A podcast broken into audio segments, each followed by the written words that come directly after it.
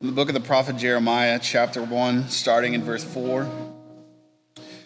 Now, the, the word of the Lord came to me, saying, Before I formed you in the womb, I knew you. Before you were born, I consecrated you. I appointed you a prophet to the nations. Then I said, Ah, Lord God, truly I do not know how to speak, for I am only a boy. But the Lord said to me, Do not say, I am only a boy, for you shall go to all to whom I send you, and you shall speak whatever I command you. Do not be afraid of them, for I am with you to deliver you, says the Lord. Then the Lord put out his hand and touched my mouth. And the Lord said to me, Now I have put my words in your mouth. See, today I appoint you over nations and over kingdoms, pluck up and to pull down, to destroy and to overthrow, to build and to plant. The word of the Lord. From the book of Hebrews, chapter 12, verse 18 to 29. You have not come to something that can be touched, a blazing fire and darkness and gloom and a tempest, and the sound of a trumpet and a voice whose words made the hearers beg that not another word be spoken to them. For they could not endure the order that was given. If even an animal touches the mountain, it shall be stoned to death. Indeed, so terrifying was the sight that Moses said, I tremble with fear. But you have come to Mount Zion and to the city of the living God, the heavenly Jerusalem, and to innumerable angels in festal gathering, and to the assembly of the firstborn who are enrolled in heaven, and to God the judge of all, and to the spirits of the righteous made perfect, and to Jesus, the mediator of a new covenant, and to the sprinkled blood that speaks a better word than the blood of Abel. See that you do not refuse the one who is speaking. For if they did not escape when they refused the one who warned them on earth, how much less will we escape if we reject the one who warns from heaven? At that time his voice shook the earth, but now he has promised, Yet once more I will shake not only the earth, but also the heavens. This phrase, yet once more, indicates the removal of what is shaken, that is, created things, so that what cannot be shaken may remain. Therefore, since we are receiving a kingdom that cannot be shaken, let us give thanks by which we offer to God an acceptable worship with reverence and awe. For indeed, our God is a consuming fire. The word of the Lord. Let's stand together for our gospel reading.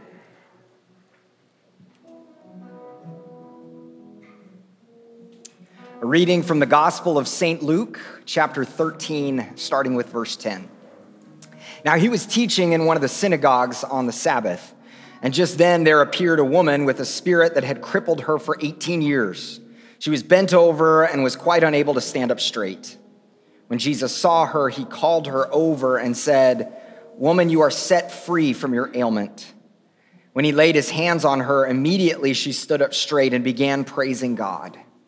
But the leader of the synagogue, indignant because Jesus had cured on the Sabbath, kept saying to the crowd, There are six days on which work ought to be done.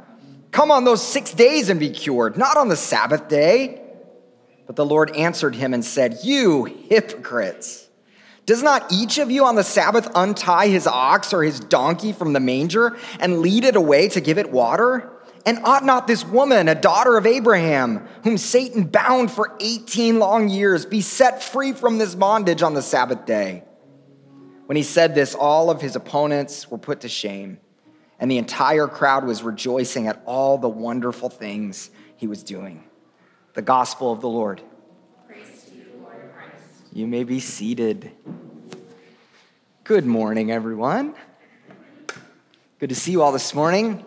Um, We've been walking through a little kind of mini series through these words in the lectionary, these passages in the lectionary. We're in the season of ordinary time, still. This is a long season. Ordinary time is the longest season in the church calendar. We'll be in it for a while until we get into late October here. Um, and, uh, and in this season, we'll be walking through just basically the life of faith. Like, what does it mean to be a people of God? And we've done this little series on what is faith? What does it mean to have faith in these difficult times? I think we've heard faith described in a lot of weird ways in the church over the years. Sometimes we equate faith with intellectual um, kind of assent to something. So if I, if I intellectually can grasp something, that means I have faith. Well, unfortunately, that means that a lot of us like lose faith all the time because the intellectual is kind of hard in our faith. And then sometimes we think faith is like this superstitious power. That was like the tradition I grew up in. That we can muster up more of it and we can have it and we can claim stuff in our lives if we have faith. But we've talked about a different way of seeing faith. This kind of keep goingness is faith. This holding on to something and, and trusting that there is a better, better world, no matter what we think and no matter what we see at different times. Our Old Testament reading today is particularly close to my heart because it is the verse that my parents gave to me when I was born. Okay, my life verse is in Jeremiah 1. Okay. Um, and they chose this. We called it a life scripture. And we ask you, many of you that have your children uh, dedicated or baptized, we ask you to uh, think of a scripture that might you might speak into the life of your child. Um, verse 4 is often quoted. You've probably heard this before. Before I formed you in the womb, I knew you. I knew you before you were born. I set you apart. I appointed you as a prophet to the nations. And the first thing that this verse shows us is that God is the subject of the universe. Okay, God is the subject of the universe. If, this, if the universe is a sentence, God is the subject. We often talk about God as if he were the object. We, we trust God.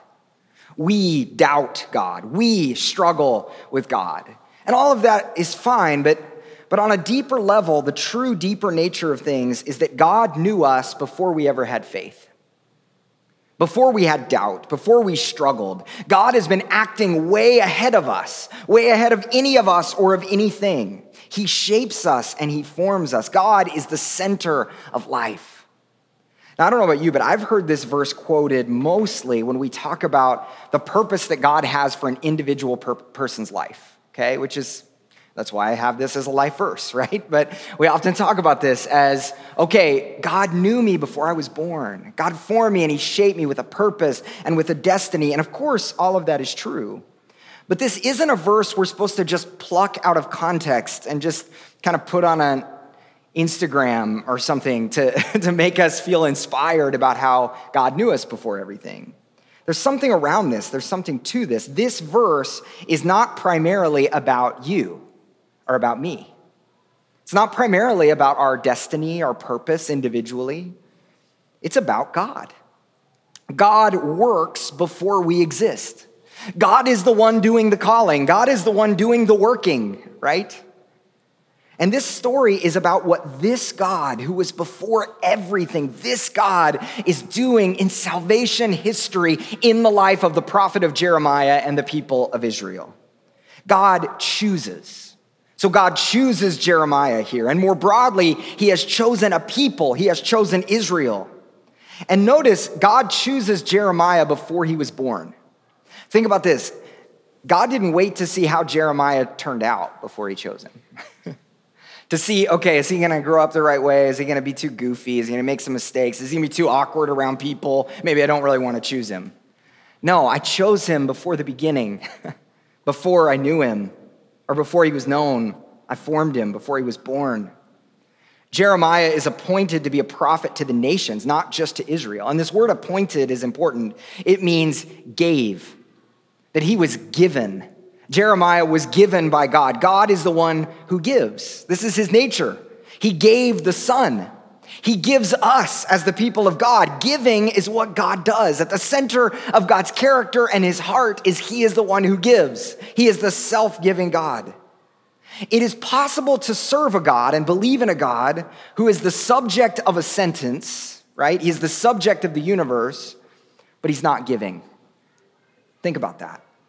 Sometimes we think of God that way. Well, yeah, God runs the show, he's sovereign, but he's like waiting for us to mess up so he can zap us, right?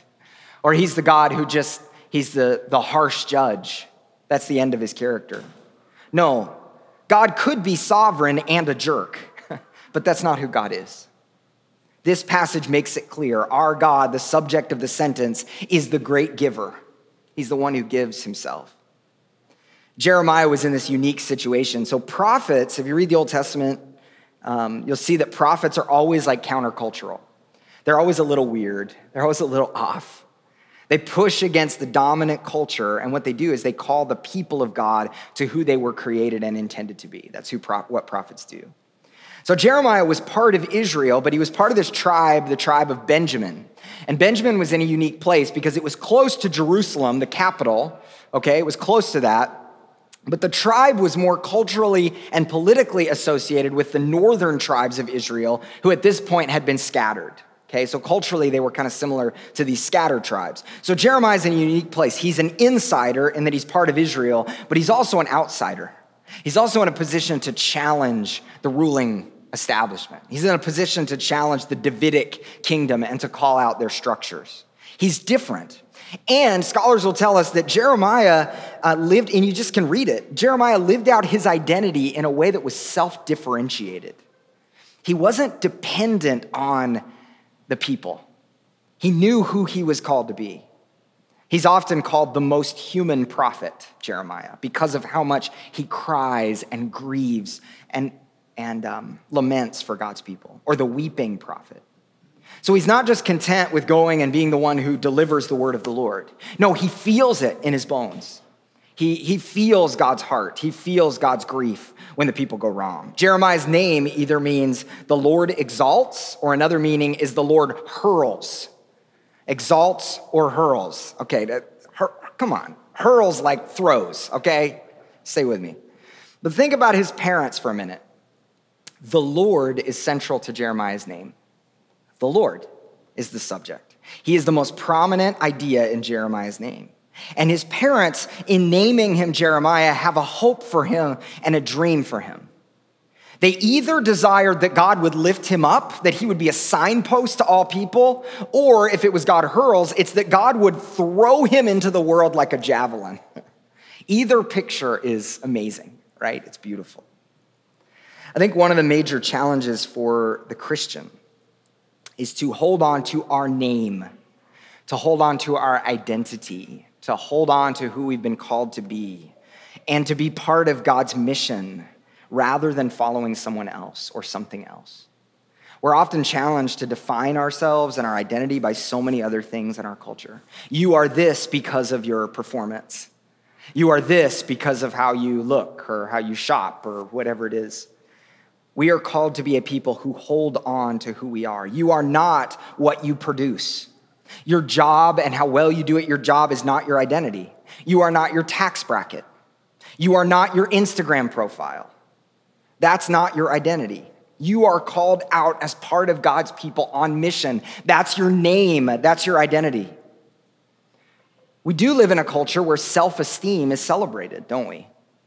Um, people are told that they should live their truth, to not care what other people think, to be all that they can be, that they are number one. So, in a sense, our culture tries to inflate our egos, to say that we're valuable on some level, and we can affirm that there's something good in that. But the problem is that when it's empty, when it's just you're valuable just because you are, when there's nothing else backing that up, it doesn't work, right? So we actually we live in this culture that's trying to inflate self-esteem, but we actually feel way worse about ourselves. Probably because we lack a basis for that identity. Jeremiah's identity is different. He sees his value not in what he's done, but what, be, what was before what he has done, what was before his life. He came from the God who knew him and formed him and gave him. Jeremiah responds to God's calling by saying, I don't know how to speak. I'm too young, or I'm just a boy. Sorry for the verse or the uh, translation difference this morning. That was a copy and paste error situation, but you can comparing and contrasting is, is always good. Um, but notice that each of the major players in the Bible have significant weaknesses. So if you read the Bible, anybody that God uses, it, they're probably like pretty messed up in at least one area of their lives, all right? So think about this. The Bible doesn't call people who are straight out of central casting for someone that God would use, okay? So God doesn't look and go, oh, that person, oh, he would be, or she would be perfect. No, they, God calls people in the midst of their weakness. In fact, a lot of the people that you would look at and go, that is the last person that God should be using, is exactly the one who God uses, all right? So, for example, Abraham and Sarah, they're too old to have kids, and yet God calls them, and their entire calling is dependent on them having kids. Okay? Moses is not a good speaker. His entire calling is that he's supposed to speak to Pharaoh in a profound way. Gideon is, not, is the weakest in his tribe, and he's supposed to be strong, God calls him. Hannah cannot have a son. Jeremiah is too young here. Paul, we see Paul's weakness is that he wasn't like other teachers, but also he persecuted Christians, right? He wasn't as good of a speaker. Some people didn't like the way that he spoke, and, but then he has this horrible past on top of it, and yet God calls Paul. In fact, we might be suspicious if God calls someone and that person says, Yeah, that sounds good. I really think I'd be quite good at that. We might go, uh, I don't know. It's important for us to be ever aware of our weaknesses. I've been preaching now on a regular basis to a congregation for over 13 years. And if you count youth ministry, longer than that. I count youth ministry, they're people too. And yet over the years, I, have been aware of a few things, okay? So I probably, I started preaching regularly when I was 22. And I've been aware of a few things that I've heard. So Ashley's grandfather was a preacher himself. And I remember distinctly something he said early on in our marriage. He said, a preacher only begins to find his or her voice at age 30. And he said he could always tell when he heard a preacher that their like their authority and their voice just changed. It was just different at age 30. He said that. Yet another person told me that might be true, but people only start to listen to you when you're 35. okay. When I was a really young preacher, preaching at my church regularly, there was an older staff member who didn't think I should be preaching. Um, he said that unless someone has had the experience of raising children, they shouldn't preach to people who have had children. Now, this was particularly painful to hear considering that Ashley and I have struggled with infertility and we desperately, at this point in our lives, wanted to have kids, right? So to hear that on top of it was just really, really painful. I also wanted to speak to this guy and to point out some notable preachers who had never raised children the Apostle Paul, Jesus, right? Significant preachers. But, but what this reminds me and what this I think points us to is that the point of preaching the gospel is not ultimately us or our experience or even our, our skills or our giftings. It is the Spirit enabling us. And the Spirit definitely uses our strengths because strengths were given by God in the first place. So even our strengths are dependent on God. But also, God uses our weaknesses. I've heard many sermons that were really bad exegetically or theologically or delivered with unhealthy motives. We don't want any of those things, right? We don't, wouldn't encourage any of those things. But God has used that person and that sermon to change people's lives because God works through our weaknesses. Um, Jeremiah was asked to do something he knows he can't do. He says, I'm too young, I can't do this. And that's the whole point. And that is God's assurance to Jeremiah that he will be with him because it's God who qualifies. It's not Jeremiah's experience, his life experience, it's not his skill. God uses us through our weaknesses, not in spite of them. So I wonder if there was ever something in your life that you felt like was just disqualifying about you. You felt like this rules me out. I just can't get past this personality quirk. It seems like it always catches me up in my life, and it seems like I can't ever get past a certain point because of this weird thing about my personality. Or I have this past sin in my life that just seems like I wonder if somebody, if God's holding it against me, or if I just can't move forward because of that. Or there's an inadequacy in our life. I want to challenge you today that that may be the very thing that God works through in your life that weakness. Because when we get in touch with our weakness, when we recognize that God is the subject, I think we open ourselves up for God to actually work through us. Jeremiah is a prophet, and a prophet is one who knows God is working, God's up to something. And the prophet is one who tells the world what he's up to. That's a prophet's job. But think about this preaching the gospel and living prophetically is not just what I'm doing right now. That's not limited to the Sunday morning space. We are called to live out God's message in the world. All of us, every single one of us. And there will be times when that's hard and times that that's uncomfortable. And in those times where we feel awkward or uncomfortable, we immediately look to our weaknesses. And we go, there's something wrong. Jeremiah says, I'm too young. This is gonna be weird and awkward because I'm too young for this. Yet it's ultimately not your work, it's his work. And this is a major part. Think about a major part of our liturgy on Sunday mornings. I've taken several sermons where I've kind of deconstructed what we do on Sunday mornings and why we do what we do. I'm not going to do that this morning. But notice at the end of our gatherings, we don't dismiss you, okay? There's not a school bell that rings and then everybody stands up and leaves, right?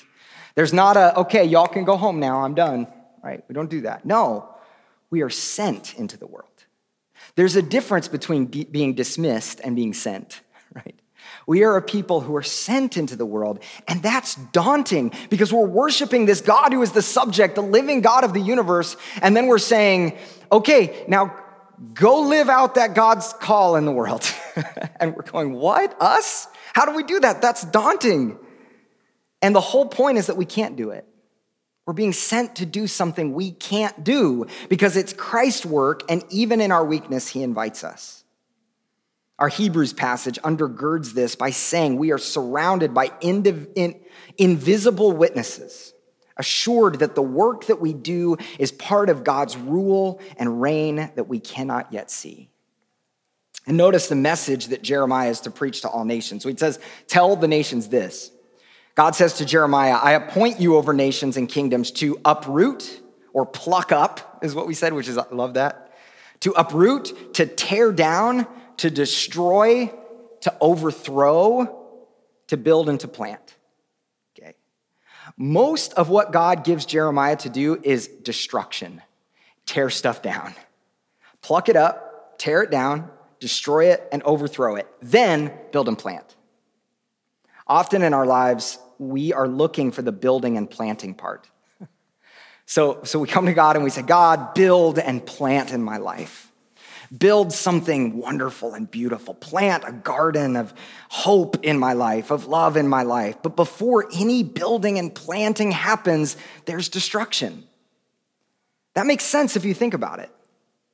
Before we build a building, if anybody builds a building, you gotta like clear out the space first, right? I'm not an architect. I don't, you do, right? Like you have to clear out the space. You don't just leave the stuff there. Before you plant a garden, you get all the weeds out of the way, I think. First, we have to clear out what doesn't make sense for the building, right?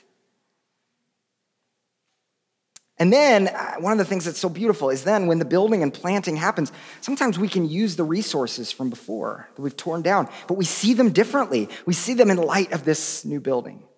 In our Hebrews text, the author speaks of a shaking, where those things that don't last will fall away, and the things that are part of God's new world will remain. This is what the Word of God does it shakes us, it shakes away the stuff that doesn't last in our life, the stuff that's weak. God wants to build and plant through our lives and in the world. But it requires first the awareness and the dismantling of the idols in our lives, of the idolatry in our lives, of the things that we've placed in the way of it. And there's great hope here. When we allow ourselves to get out of the way, when we shake that stuff up, as we learn not to trust our own strengths and our own work, God builds and plants through us. So human beings are in this interesting tension. We were created in the image of God. We are fearfully and wonderfully made. Don't let any preacher or person tell you that you are a depraved, disgusting worm, okay? No, you are fearfully and wonderfully made. God has created you good, okay? And at the same time, we are fully dependent on God. We need God. When we forget God, we're in trouble, right? We are broken. That's why how sin has entered into the world. And one of the principles at the core of creation that helps form us by this reality is Sabbath.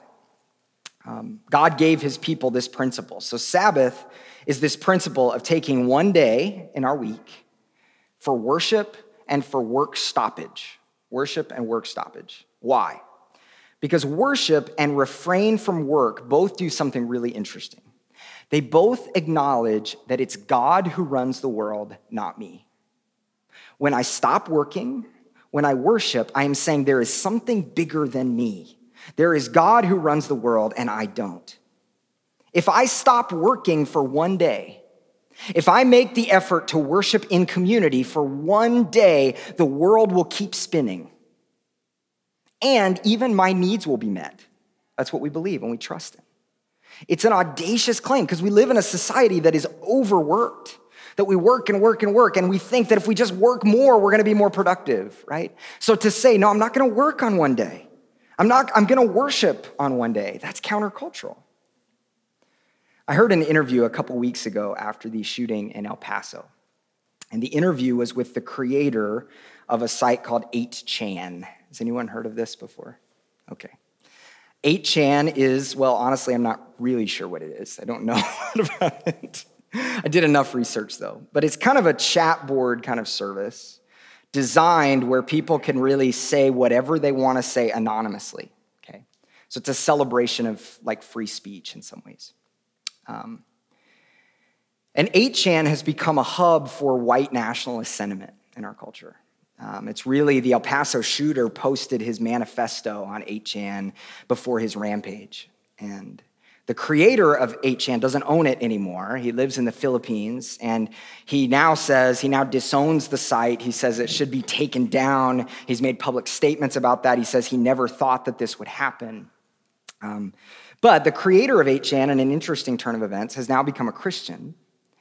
And he was asked, What did you do after you heard about the shooting in El Paso? And I heard this interview with him. What, what did you do um, when you heard about that? And the man said that he was grieved.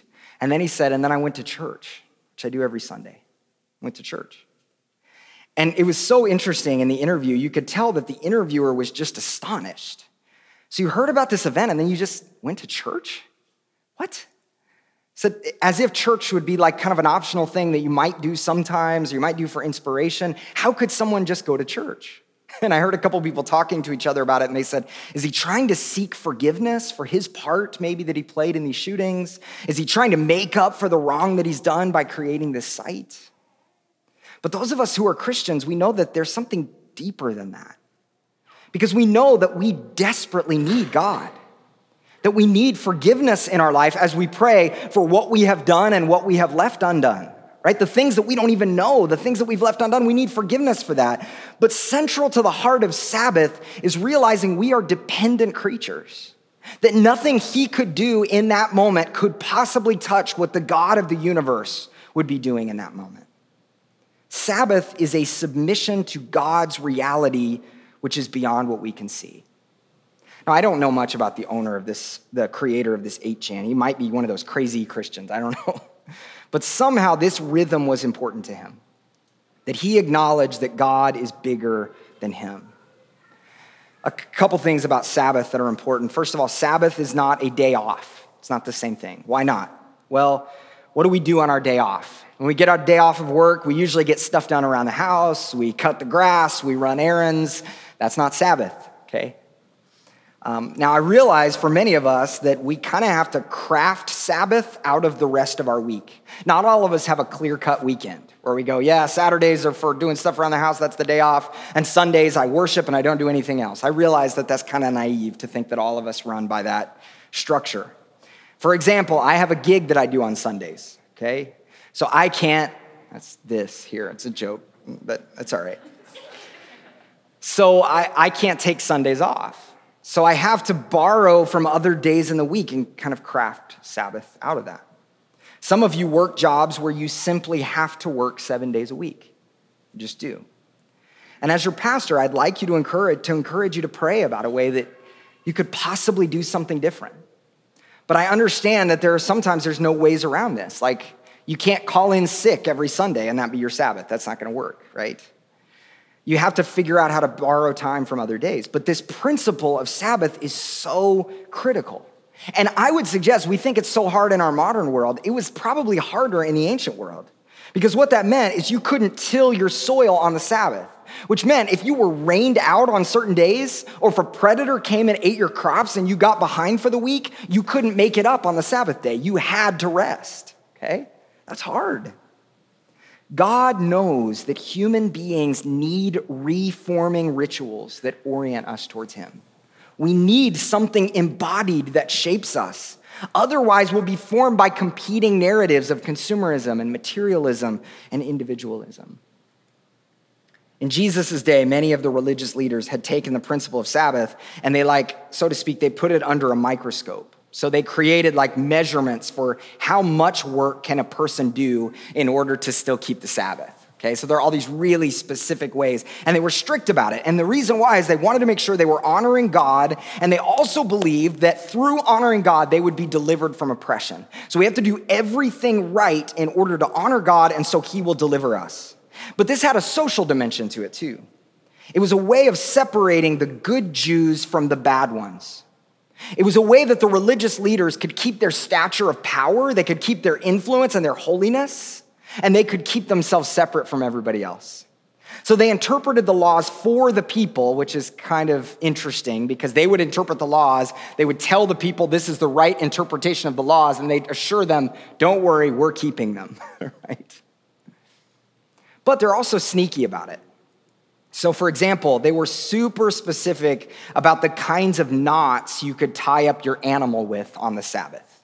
So, there are certain types that are just too much work, and then there are certain types that are okay. And here are some basic chores you can do in your house, but you can't do anything else.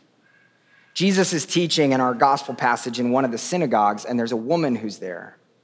And she probably was a well known local character, like people knew who she was. And it says she was crippled. She was bent over double. So this is serious, like serious chi- chiropractic work here. Like she's bent over double. Another translation is that she had a spirit of weakness, okay? Which probably meant no one could explain medically why she was bent over double. None of the doctors at that time could figure it out. Some people suggest today that this could be a psychological condition, that maybe somebody had persistently abused her verbally or physically, when she was younger, until her twisted up emotions communicated themselves to her body and she found she couldn't even get straight. Think about that for a moment.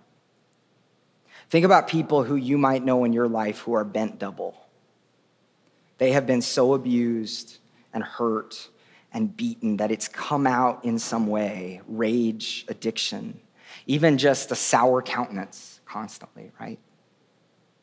How about entire systems in our world that have been bent double because of oppression?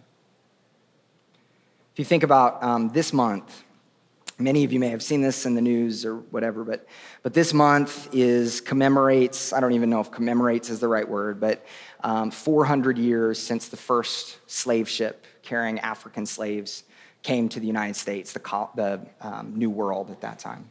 Um, and that was 1619, August of 1619. And if you think about how that has affected the systems and the structures in our country and in our world, one of the things that I hadn't fully realized until this week was when the United States first 1770s when the United States kind of first began to exist as a country, signing the Declaration of Independence and all that, one of the major criticisms of the European countries of this new country was these colonists are talking a lot about freedom over and over again and yet they are a slave driving country. Like, what does that mean? What does that look like? Um, and I think that as we see how that has affected systems and structures in our world and how we've treated people of other uh, skin colors, different skin colors in our world, um, I think that we see that not only does this happen in individual lives, but this bent double, this oppression and abuse can actually impact systems. So Jesus sees this woman. And like with Jeremiah, he notices, he, says, it is God who sees. Jesus calls her out and he sets her free. Jesus doesn't wait. He heals the woman with a simple touch. And the synagogue president kind of freaks out in this moment. He gets, we think maybe he gets jealous or something because Jesus has all the attention. So he starts raising people against Jesus. He quotes these verses about the Sabbath in Exodus 20 and Deuteronomy 5. And so he cites the principle of Sabbath. You're not to work today. This is God's day. This is what human beings need. This is the Sabbath. And it was generally believed that only in extreme circumstances, when somebody was about to die, then maybe you could give them medical care on the Sabbath day. But that's not this woman. You can't give her medical care today. This is a violation. So, what Jesus does is he says, Y'all are hypocrites. You're play acting. Why? Because the Jewish leaders would untie their animal on the Sabbath in order to give their animal a drink. But Jesus is healing a woman, he's setting her free on the Sabbath. Some of the ways that people got around the Sabbath laws were just silly. So you were allowed to give your animal a drink of water in your home, but you couldn't take the animal to a watering hole. So, one of the things people did is they went to the local watering holes and they built a shelter that was a home over the watering hole so that they could give their animal a drink. It was just silly. So, he's saying, You're hypocrites. You're not even following your own rules, really. And yet, here's a woman who needs to be set free. That's the whole purpose of the Sabbath. And you're getting upset about that. There is no better day to heal than on the Sabbath. And then he calls her a daughter of Abraham. Like with Jeremiah, God sees her and he names her. You are part of God's family. You have this identity. And by naming her, Jesus is saying he wants to do for all of Israel what he has done for this poor woman. That liberation is the name of the game. That you are part of God's family and we are setting you, God is setting you free. The liberating message of the kingdom of God is that in Jesus there is healing. The leaders of Israel were so concerned with creating tight boundaries, with identifying who the insiders were and the outsiders were. They couldn't see or admit their own weakness. In a strange way, by trying to get people to follow God in a specific way, they had made it about their work and not about God's work. My prayer for us today is this my prayer is that we might be a people who live in the reality that God is the subject of the world and of our lives. God is not dependent on us, we are dependent on God. In God's love and grace, He sees us and He names us. So I wonder if you're here today and you feel unseen, you feel beaten down. My prayer for you is to know the God of the universe sees you, even when it feels like no one else does and he has a name for you. You are a son, you are a daughter in God's family, and that's now the primary thing about you. You have been named by the one God of grace. And the beauty of that is, as we live as the people of God, as we're sent into a broken world, we learn to see people as He sees them and name them as He names them. That every person we see is a son or a daughter of God, is called by God, is loved by God. And we are challenged to see the person in the cubicle next to us differently, right? If God is the subject and we're not the subject, that person is not defined by their relation to us, how they affect us, how they impact us. They are defined by their relationship to God who loves them and calls them. So Susan is not the annoying close talker who makes the office smell weird with her fake vanilla candles okay? That's how she affects us. No, Susan is the one who is seen and loved and called by God. That's who she is. Clark is not the slimy one who bends the rules and is always trying to climb the corporate ladder at all costs. No, Clark is the one who's been bent double because of the hurt that he's experienced in his life. And he needs to know that God sees his hurt and loves him and wants to heal him. And this calling, this naming, this healing, and this sending happens not in spite of our weaknesses, but often through our weakness. I want to encourage each of us to live in and lean into our weakness this week. So counterintuitive. Where are the places where the God's you need God the most and it's obvious? Lean into that that personality quirk. Lord, I know you're going to use that personality quirk for something. I've never figured out what it is, but you're going to use it, right?